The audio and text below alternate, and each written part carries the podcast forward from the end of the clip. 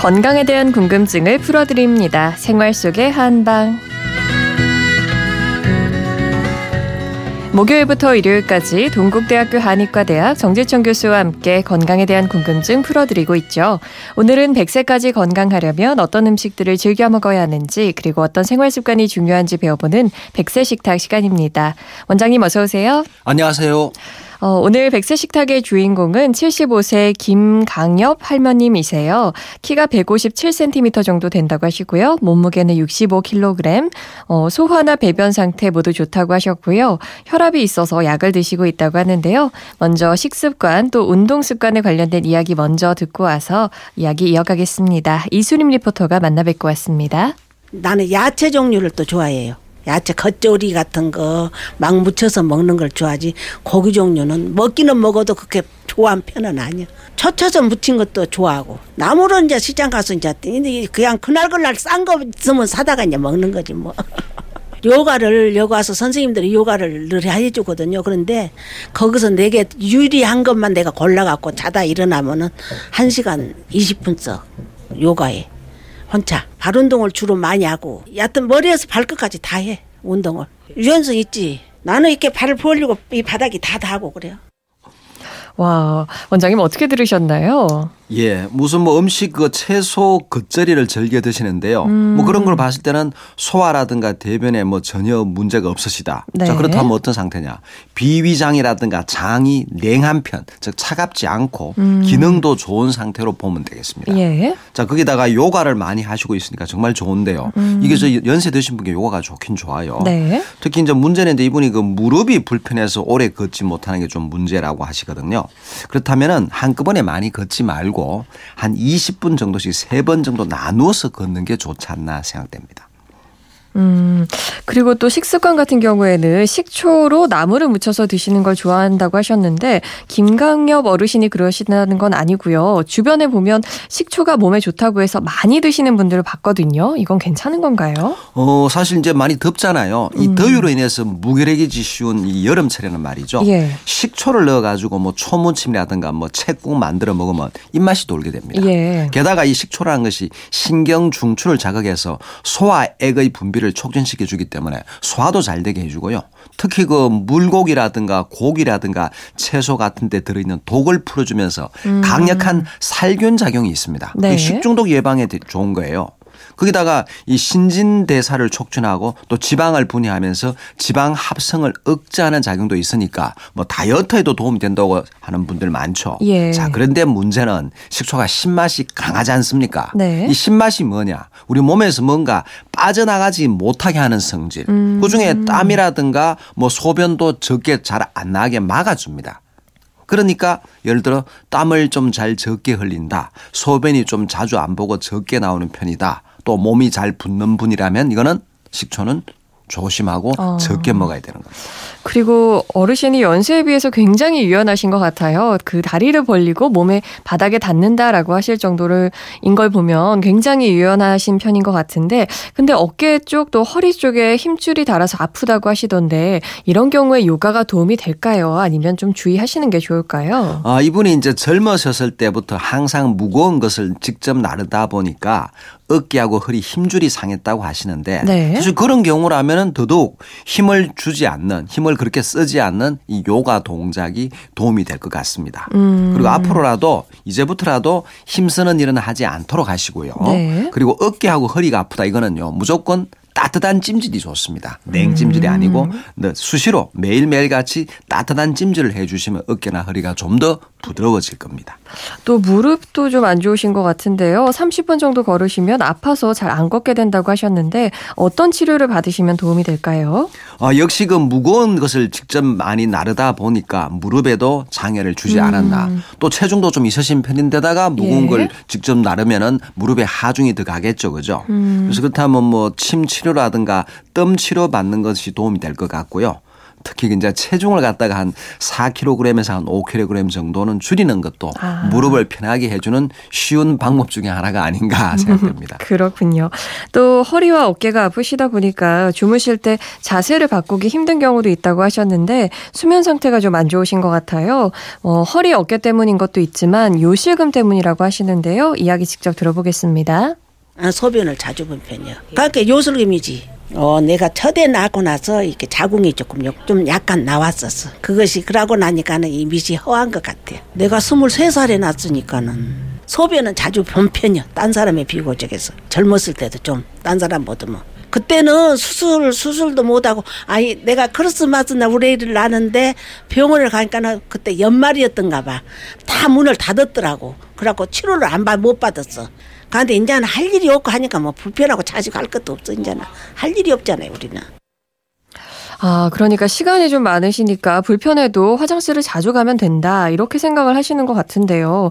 병원에서 수술을 권유받기도 하셨다고 하는데 밤에 자주 깨고 또 수면까지 방해할 정도라면 적극적으로 치료를 좀 받으시는 게 좋지 않을까요? 아, 그렇게 해야죠. 점점 이래 자, 어, 잠자는데 방해까지 온다면 예. 피로가 자꾸 심해지게 되겠죠. 그렇죠. 어쨌건 이게 소변을 참지 못하고 이 자신의 의지와 상관없이 소변이 자주 새어 나와서 뭐 속옷을 적시는 일도 자주 생기는 병증. 그게 그게 바로 요실금이거든요. 음. 그 요실금 중에 가장 흔한 것이 이제 긴장성 요실금 또는 복압성 요실금이라는 건데 뭐 기침이라든가 재채기 혹은 크게 놀란다거나 웃거나 울거나 혹은 뭐 줄넘기 같은 걸 할 때 아랫배 압력이 증가되면서 자신도 모르게 소변이 새어 나오는 겁니다.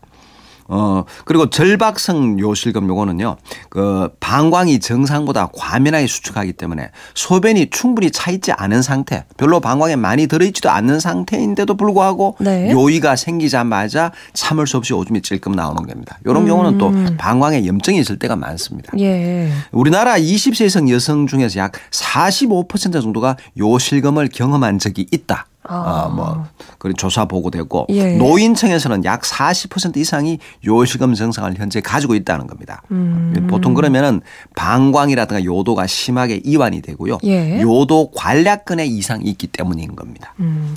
이 요실금을 유발시키는 원인에는 어떤 것들이 있는 건가요? 어, 여성의 경우는 다산 여러 명을 놓거나 예. 난산이거나 뭐 폐경 후에 여성 호르몬 감소, 뭐 자궁 수술 등으로 인해서 주로 생기고요.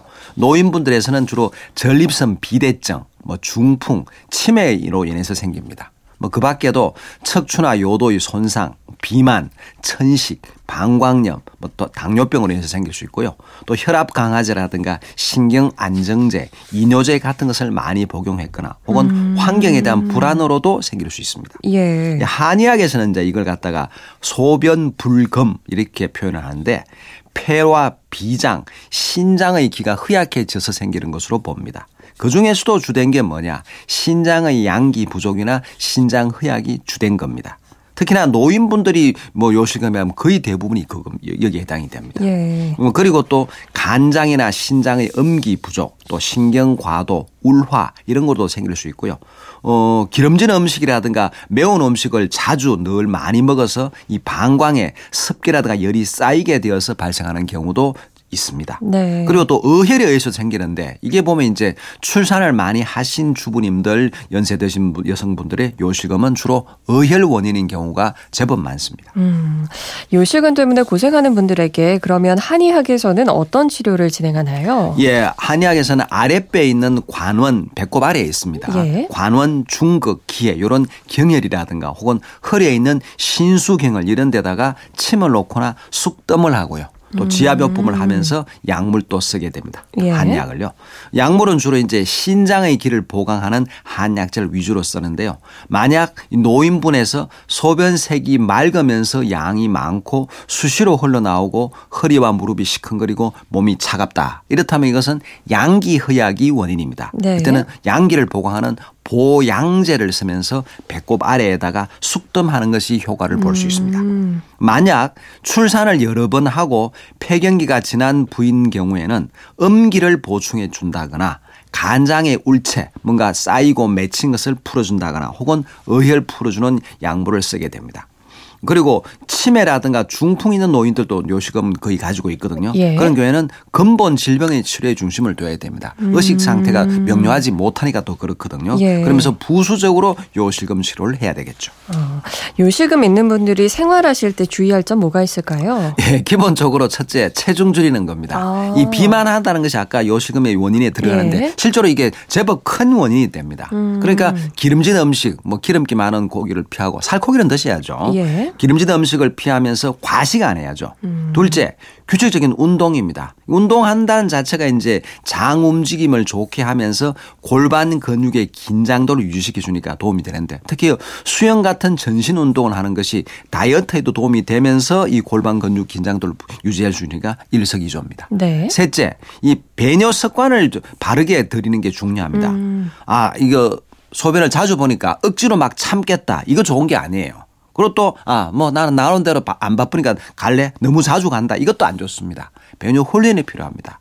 보통 한 3시간에서 뭐 4시간 또 연세 많은 분이라면 적어도 한 3시간 정도에 한 번 정도 보도록 하는 음. 것이 중요합니다. 네. 너무 억지로 많이 참으면 안 되고요. 아. 그 중년 부인들 경우에 이 요실금 근본적 예방하려면 미리 언제냐 산후조리 지금 이분도 산후에 진짜 제때 치료를 못 하신 게 있는데 네. 산후조리가 매우 중요하고요.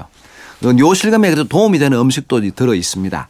은행, 마, 가시연밥 이런 게 있습니다. 이 은행을 구워서 매일 저녁에 한 3개에서 5개 정도씩 드신다거나 네. 혹은 마라든가 가시연밥 이것도 한약재인데요. 이것을 쌀과 함께 넣고 죽을 끓여서 드시면 되고요. 만약에 양기가 허약하다, 몸이 차고 냉하고 대변도 묽어지고 소변도 묽게 자주 보는 노인분들은 부추를 넣고 죽을 끓여 드시는 것도 좋습니다. 어, 요실금에 도움이 되는 운동법도 있잖아요. 케겔 운동법이라는 거죠. 예. 미국의 의학자 케겔 박사가 고안한 건데 음. 오줌을 누다가 중간에 멈추는 같은 요령으로 항문에 힘을 넣어서 꽉 조였다가 힘을 풀어주는 힘을 빼는 동작 반복하는 바로 항문 수축 운동입니다. 네. 근데 이게 이제 이분이 고안했다지만 실은요 한의학에 예로부터 있었습니다. 어. 제가 여러 번 방송을 했는데 당나라 때의 명의 손사막 선생 이분이 102살까지 사신 분이라 그랬죠. 그 음. 그 기공체조 가운데 이게 항문수축 운동이 있습니다. 예. 거기다가 어 가장 장수했던 중국의 황제 청나라의 근륭제가 했던 운동법 중에서 음. 가장 좋아하고 즐겨했던 운동이 바로 또 이 항문수축 운동입니다. 예. 예. 항문 주위 근육을 오므렸다 풀었다 하니까 이 골반 근육 강화시키는 효과도 얻게 됩니다. 특히 그 중년 부인들이 배에 힘이 들어갈 때마다 오줌을 찌근찌근거리는 거 아까 긴장성 요실금인데 바로 이 항문 수축 운동이 특히 도움이 될 수 있습니다. 그렇군요. 이렇게 해서 백세 식탁 오늘은 김강엽 할머님의 사연을 들어봤는데요. 불편해하신 그 요실금과 관련된 부분은 적극적으로 치료를 하셔서 앞으로 더 오래도록 건강하게 지내실 수 있었으면 좋겠습니다. 오늘도 동국대학교 한의과대학 정지청 교수님 고맙습니다. 고맙습니다.